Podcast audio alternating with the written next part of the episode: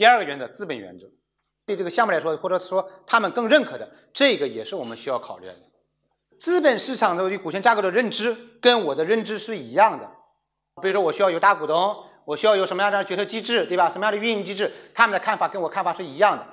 那么，我们之所以还要拿出来讲，就是说，如果现实的股权架构跟资本市场他所期望的股权架构不一样，比如说资本市场，资本市场可能说七二幺最容易成功，三个股东，大股东百分之七十，二股东百分之二十，对吧？三股东百分之十，那这种架构的话，对一个初创项目来说更容易成功，或者类似架构的项目更容易成功。但是我们现实中股权呢，跟它又是不一致的，那么我们应该怎么办？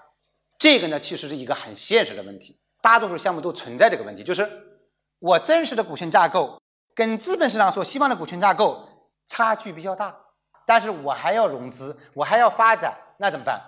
两种方案，一种方案就是我告诉投资方我真实的股权架构。但是我在决策机制上进行了一个很好的设计，让投资方相信，虽然我的股权分配不是很合理，但是我的决策机制控制的很好，法律文件做得好，风险能够规避掉，我也可以让他来投，他可能也会认可。明白我说的意思吗？比如说你就是四三三，这个架构投资方是不太认可的，或者不希望是这个架构，他会认为对这个早期项目来说这个风险比较大。可能一种方式，我告诉你，我就是四三三，但是我们的决策机制，我进行了同股不同权或者一些其他的一些约定，我能够解决这个问题，这是一种方式。另外一种方式就是，我把它调调到一个资本方所认可的一个形式上的架构，我跟资本方所披露的话就是那个形式上的架构，我们内部有个约定，我们怎么来处理？换句话说，就是说你对资本方有所隐瞒，你没有把你真实的情况给到资本方。这种做法行不行呢？也不说完全不可行。实际上，我们绝大多数的项目背后真实的股东、真实的股权都跟他披露的不完全一致，这个是普遍存在。就包括我们上市公司，按照我们国家证券市场的规定，所有上市公司的股权都要进行穿透的。穿透是什么意思呢？就是你必须向证券交易所如实的披露这个公司的真实的股东是谁，你后面可能有股权代持嘛，而且代持可能有好几层嘛。所以你必须披露真实的股东是谁，但是我相信我们经历的上市企业，每一个老板背后都有一些利益关联方，而这些利益关联方是没有办法披露的，所以他怎么样？他其实就是相当于向资本市场隐藏了这种真实的情况。那对于我们一些创业项目，在融资过程中一定也是存在这个情况的。这个吴总这个项目对吧？拿了融资，现在显示是有五个股东，五个股东股权怎么分？但实际上吴总背后可能就有个人，其实在他的名下有一部分股权。或者看好这个项目，或者吴总说：“哎，我这个项目我自己要投五百万，我自己现在资金有点紧张，你要不要帮我出两百万？你帮我出两百万的话，我这百分之五十里面就给你两个点或者几个点。这种情况有没有可能发生呢？完全有可能发生。而这种情况发生的时候，就意味着其实背后那个人在这个公司里面有一定的股权了。而吴总呢，既没有向他的合伙人说，也没有向投资方说。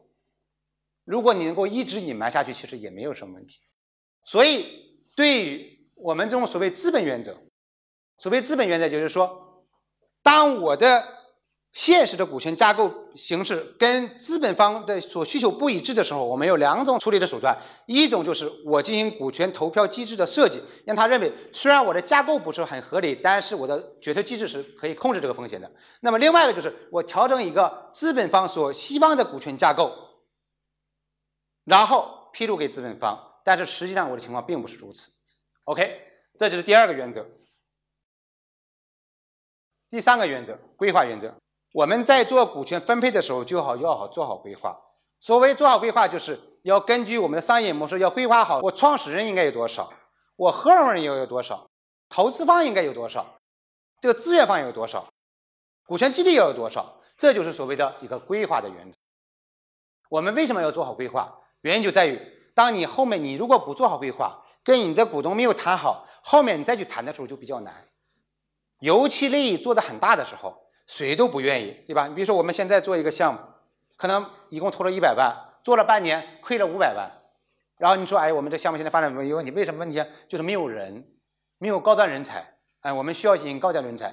那跟高端人才已经谈过了，人家要百分之五的股权，啊，大家看看怎么办？我们一起出五个点吧，好不好谈？好谈，啊，为什么？他会觉得企业都要死掉了，对吧？有人应该来救一把。没准把企业救活了，五个点、十个点可能也会同意，或者说我刚开始做的时候就规划好。另外一种可能，投了一百万，做了一年，估值五个亿，大家一起出五个点引进个人才，你去谈试试看，他就会算五个点，我要出一个点，我一个点现在估值五个亿，我一个点的话就相当于五千万，他愿意拿这一个点吗？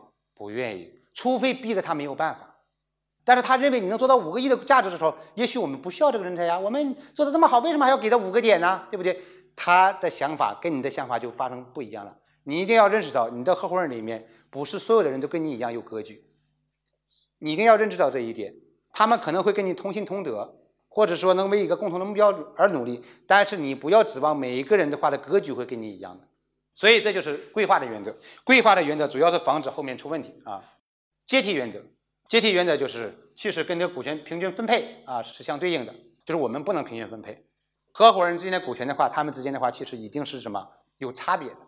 差别最重要的原因是大家作用和价值不一样。当大家平均分配股权的时候，就意味着所有人的价作用价值是一样的。而一个所有人的作用价值是一样的企业，这是一个有问题的一个企业。控制原则，控制原则其实前面已经讲了，跟投量原则是相关系的，就是。在做这个股权架构设计，在签这个股东协议、签署这个股权协议的时候，要做好这个控制。这个控制不单体现在股东会决策，也体现在董事会决策，体现在公司的经营管理。平等原则，平等原则是说，合伙人之间是平等的，合伙人之间的作用和价值是不平等的，一定是有差别的。但是合伙人之间在这个关系上是平等的，或者在人格上是平等的。为什么要强调这个问题？其实强调这个问题的根本原因就是发挥合伙人的作用和价值。当你的合伙人认为他跟你之间不是平等的，他也许就不能发挥出他作为合伙人的价值。做的多了就会发现，所有的合伙人团队里面那个老大脾气都不太好。你们自己去感受一下，很多情况下都是如此。合伙人那个团队里面那个老大，他脾气通常都不太好，脾气都比较暴躁。原因是什么？可能他的压力是最大的，他想的可能是最多的。他也可能是最急的，所以他就是比较暴躁的。这种暴躁的体现就是，无论你对合伙人还是对员工和高管，你可能的态度、做事的方式和方法都会有一定的问题。那这种问题有时候会导致你的合伙人会产生这种所谓不平等的感觉，而这种不平等的感觉就会造成他的积极性会出问题。所以这个本质上其实是一个管理的问题，尤其是在合伙人之间的股权比例差别比较大的情况下，尤其是我们的有的老大。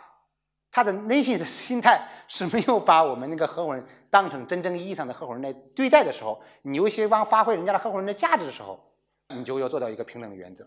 合伙人是跟高管有什么区别？合伙人跟这个员工有什么区别？那就是他的自驱力，这就是合伙人最大的价值。